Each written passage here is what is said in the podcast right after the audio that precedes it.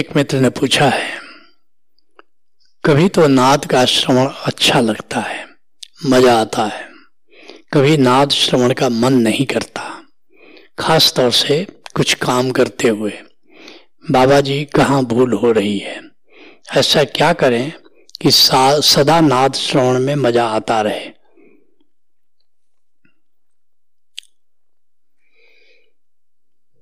जितनी भी साधना पद्धतियाँ हैं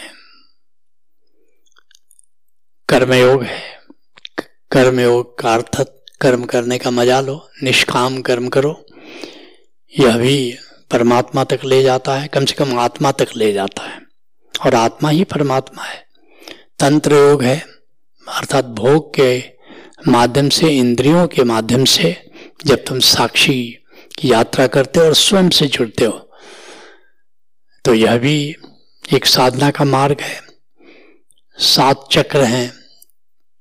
और सात चक्रों का एक एक चक्र का एक एक मार्ग है। जैसे मैंने कर्म योग कहा। मूलाधार चक्र से शरीर कंट्रोल होता है, शरीर से कर्म है, कर्म साक्षी बनकर कर्मयोग हो जाता है। ऐसी स्वाधिष्ठान चक्र है। स्वाधिष्ठान चक्र से इंद्रियाँ, इंद्रियों का कंट्रोल है। इंद्रियों का जो फ़ंक्शन है, वो भोग है और भोग साक्षी से जुड़कर तंत्र योग बन जाता है। ऐसे ही तीसरा चक्र मणिपुर चक्र है। वह प्राण को कंट्रोल करता है। प्राण का फ़ंक्शन सांस है और सांस जब साक्षी से जुड़ती है तो हठ योग बन जाता है। ऐसे ही अनाहत चक्र है। अनाहत चक्र से हृदय अवचेतन कंट्रोल होता है। उसका जो फ़ंक्शन है, राग है, प्रेम है और प्रेम जब साक्षी से जुड़ता है तो भक्ति योग बन जाता है। ऐसे ही विशुद्ध चक्र है। विशुद्ध चक्र मन को कंट्रोल करता है।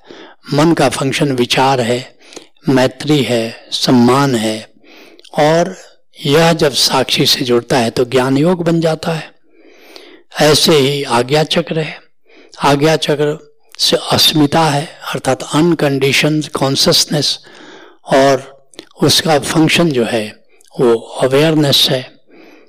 और टोटल अवेयरनेस अर्थात कि जब ऑब्जेक्टिव अवेयरनेस अर्थात बाहर की जो चेतना है और जो भीतर सब्जेक्टिव अवेयरनेस है, ये दोनों का मिलन होता है तो साक्षी हो जाता है।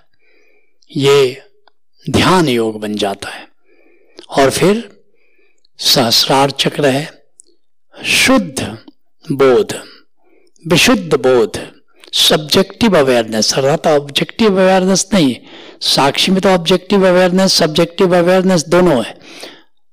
केवल सब्जेक्टिव अवेयरनेस जहाँ केवल आत्मा है, उस योग का नाम है सांख्य योग।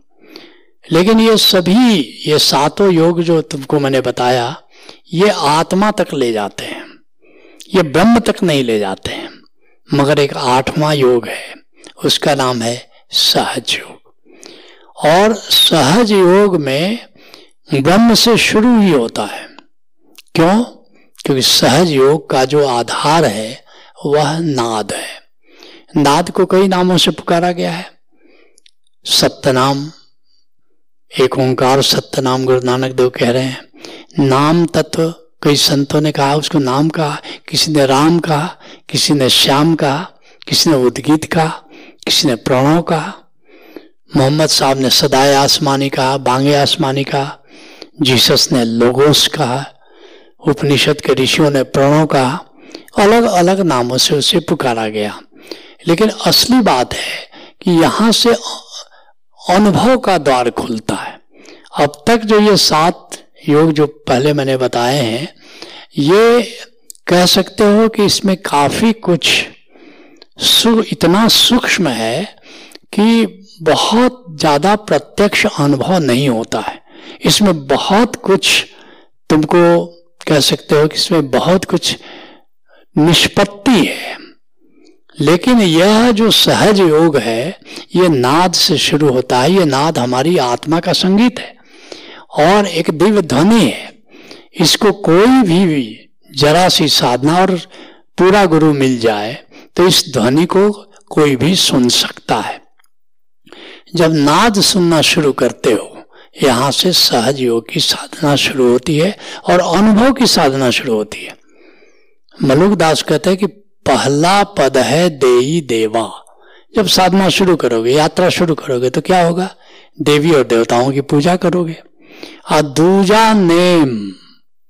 फिर क्या करोगे? कुछ नियम व्रत करोगे? एकादशी व्रत करोगे? तीजा आचारा। और सदाचार की बात करोगे, जितने भी मैंने सत्संग सुने हैं, अधिकतर लोग सदाचार की बात करते हैं। नेक इंसान कैसे बनो? अच्छे इंसान कैसे बनो? अच्छी बात है, मगर साधना से इसका बहुत कुछ लेना देना नहीं है। और तीजे पद में सब जगह उलझा। सारे लोग यहाँ अटक जाते हैं। सदाचार की बातें कर रहे हैं। कैसे अच्छा बनोगे? पाप क्या है? पुण्य क्या है? स्वर्ग कैसे जाना है? कैसे नरक आदमी चला जाता है? इन सब बातों की चर्चा होती है। लेकिन कबीर साहब कहते हैं कि ऐसा सत्संग सत्संग नहीं है, जहाँ राम की चर्चा नहीं होती। जहाँ राम की चर्चा है, बस वही सत्संग है, बाकी तो कुसंग है। दूल्हा बिन बारात कहो किस काम की? कहते बारात है दूल्हा ही नहीं है तो उसको बारात कैसे कहोगे? ऐसे ही असली सत्संग कहाँ से शुरू होता है? मलुक दास कहते तीजे पद में सब जग उलझा, चौथा अपरम पारा। अब ये जो चौथा स्टेप कह रहे हैं कि मैं बात तुमसे कहने जा रहा हूँ, ये अपरंपार है, ये असली बात है। वो असली बात क्या है? अब मैं अनुभव पद ही समाना। अब यहाँ से अनुभव का जहाँ से द्वार खुलता है, असली साधना वहाँ से शुरू होती है। और अनुभव का द्वार कहाँ से शुरू होता है? जब तुम नाद सुनना शुरू करते हो। नाद सुनना शुरू करते हैं। इसलिए यारी साहब कहते हैं कि मुद्दे की बात करो, तब तक लग खोज चला जावे, जब तक मुद्दा नहीं हाथ आवे। कहते पहले खोजो। जब मुद्दा जब तक हाथ नहीं आता है, तब तक तुम खोजो ताकि साधना का तुम्हारा मार्ग क्या होगा? और एक दिन पूरा गुरु मिलता है, मुद्दे की बात बताता है। और मुद्दे की बात क्या है? ये नाद का श्रवण है। अब नाद श्रवण तुमने शुरू किया। अब नाद में कई तरह के नाद हैं। कोई कहता है चालीस तरह का है, कोई कहता है दस तरह का है। उपमा की बात है। असली बात है, मुख्य रूप से दो प्रकार का है। एक बाएँ कान तरफ़ से जो सुनते हो, और एक है जो दाहिने कान तरफ़ से सुनते हो। तरफ़ से मैं कह रहा हूँ, क्योंकि ये नाद कान नहीं सुनता है। तरफ़ से सुनता, लग, क्योंकि सुनने का एसोसिएशन तुम्हारे कान से है। तो ऐसा लगता है कि कान से सुन रहे हैं, लेकिन ये भौतिक कान हमारे नाद को नहीं सुन सकते। ये भौतिक आँखें हमारे नूर को भीतर के नूर को नहीं देख सकती। लेकिन चूँकि एसोसिएशन जैसे नूर को भी ऐसा लगता है कि, कि आँख से हम देख रहे हैं। नहीं एक अंधा व्यक्ति भी नूर को देख सकता है जिसके पास भौतिक आँखें नहीं है। लेकिन एसोसिएशन के कारण ऐसा लगता है कि ये नूर हम आँखों से देख रहे हैं। एसोसिएशन के कारण लगता है कि ये नाद जो हम कानों से सुन रहे हैं। नहीं ऐसा तो नहीं। लेकिन हाँ तरफ़ ज़रूर है। जब दाहिने कान तरफ़ से सुनते हो वह नाद बहुत ही सूक्ष्म है, बहुत ही मीठा है, बहुत नज़दीक से आता हुआ वो सुनाई देता है। और जो बाएँ कान तरफ़ से सुनते हो, दूर से आता हुआ सुनाई देता है, और उतना मीठा नहीं है। तुम कहते हो कि कभी तो मज़ा आता है, कभी नहीं आता है। तो पहली बात तो मैं तुमको ये बताऊँगा कि बाएँ कान तरफ़ से जब नाद सुनते हो, उसमें उतना मज़ा नहीं आता है। जब दाहिने कान तरफ़ से नाद सुनते हो तो उसमें बहुत मज़ा आता है। इसलिए गौतम बुद्ध को तुम देखोगे, वो हमेशा दाहिने करवट लेट रहे हैं। और न केवल लेट रहे हैं, तुम देखोगे उनका दाहिना हाथ कान पर है। अर्थात दाहिने कान तरफ़ से वो नाद को सुन रहे हैं, और बहुत ही वो मीठा नाद है। उसमें भी अलग अलग वैरायटी है। और अंत में जब बांसुरी जैसा स्वर, जैसा नाद आता है तो तो बहुत ही आनंददायक है, मगर वो दीर्घ समय तक नहीं रहता। एक मिनट, डेढ़ मिनट, दो मिनट तक होते होते वो खो जाता है। फिर भी और भी नाद जो दाहिने कान तरफ़ से तुम सुन रहे हो, वो भी आनंद देते हैं, मज़ा देते हैं, और बहुत सारे लोग दाहिने कान तरफ़ से नाच सुनते हुए शयन करते हैं।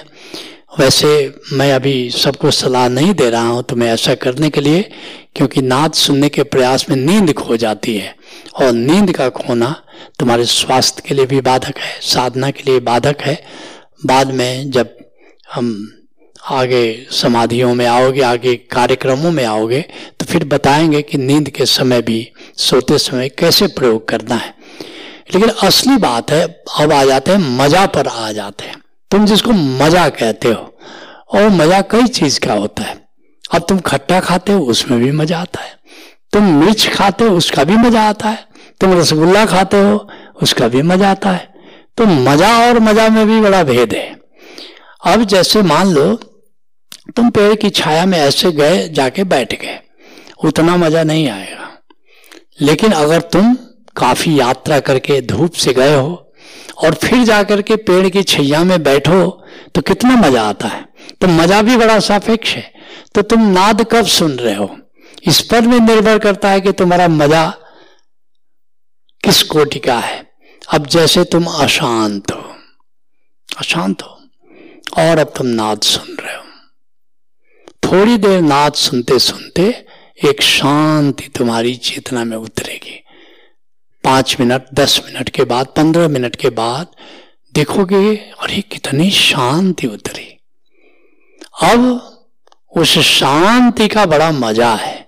अभी तो पंद्रह मिनट पहले कैसा मैं बौखलाया हुआ था, कैसा इरिटेटेड था, अब कितना मेरा चित्त शांत है। अब शांति का मज़ा हुआ। लेकिन आनंद जिसको कहते हैं, वो नाद श्रवण से नहीं मिलता है। आनंद क्या है? एक पुलक, एक प्रफुल्लता, एक अकारण प्रफुल्लता, एक तृप्ति का एहसास, एक गनगनाहट। वह आनंद नाद नहीं देगा। वह आनंद कौन देगा? आत्मा से जुड़ करके वो आनंद मिलता है। परमात्मा से जुड़ करके वो आनंद मिलता है। आत्मा से जुड़कर जो आनंद मिलता है, उसको आत्मानंद कहते हैं। ब्रह्म से जो जुड़कर आनंद मिलता है, उसको ब्रह्मानंद कहते हैं, ये नाद की डोर पकड़ करके तुम अपनी आत्मा तक जा सकते हो, आत्मा से जुड़ सकते हो। नाद तुमको आत्मा तक जाने में सहयोगी होगा। नाद तुम्हें ब्रह्म तक जाने में सहयोगी होगा। तो आत्मा के एकांत का मज़ा असली आनंद वो है। ब्रह्म से मिलन का मज़ा असली आनंद वो है। अगर तुम सोचते हो कि नाद श्रवण करते करते हम आत्मानंद में प्रवेश कर जाएँगे, या नाद श्रवण करते करते हम ब्रह्मानंद में प्रवेश कर जाएँगे तो ये तुम्हारी भूल है। नाद केवल एक डोर है, नाद केवल एक निमंत्रण है, नाद केवल एक मार्गदर्शक है, जिसको पतंजलि कहते हैं तस्य वाचक प्रवह वह जो आत्मा या गोविंद का बोधक तत्व नाद है। इसलिए दादू साहब कहते हैं, दादू अचेत न हो ये चेतन सो कर चित्त। बेहोश मत रहो। जो चेतन परमात्मा है, जो चेतन आत्मा है, उधर रुख होना चाहिए तुम्हारा। अनहद जहाँ थे उपजे और खोजो तहा ही नित्य। अनहद जिस आत्मा में पैदा हो रहा है, अनाहत नाद। जिस ब्रह्म में पैदा हो रहा है, अनाहत नाद। वहाँ खोजो, वहाँ जाकर के देखो। वहाँ जाकर के जुड़ो। और फिर वहाँ जाकर के असली आनंद का बोध होता है। वहाँ जाकर के तुम उसमें लीन जब हो जाते हो, नाद के स्रोत में लीन होने का मज़ा आनंद है। नाद श्रवण आनंद नहीं है। इस भेद को तुम्हें समझना होगा। Let's knowledge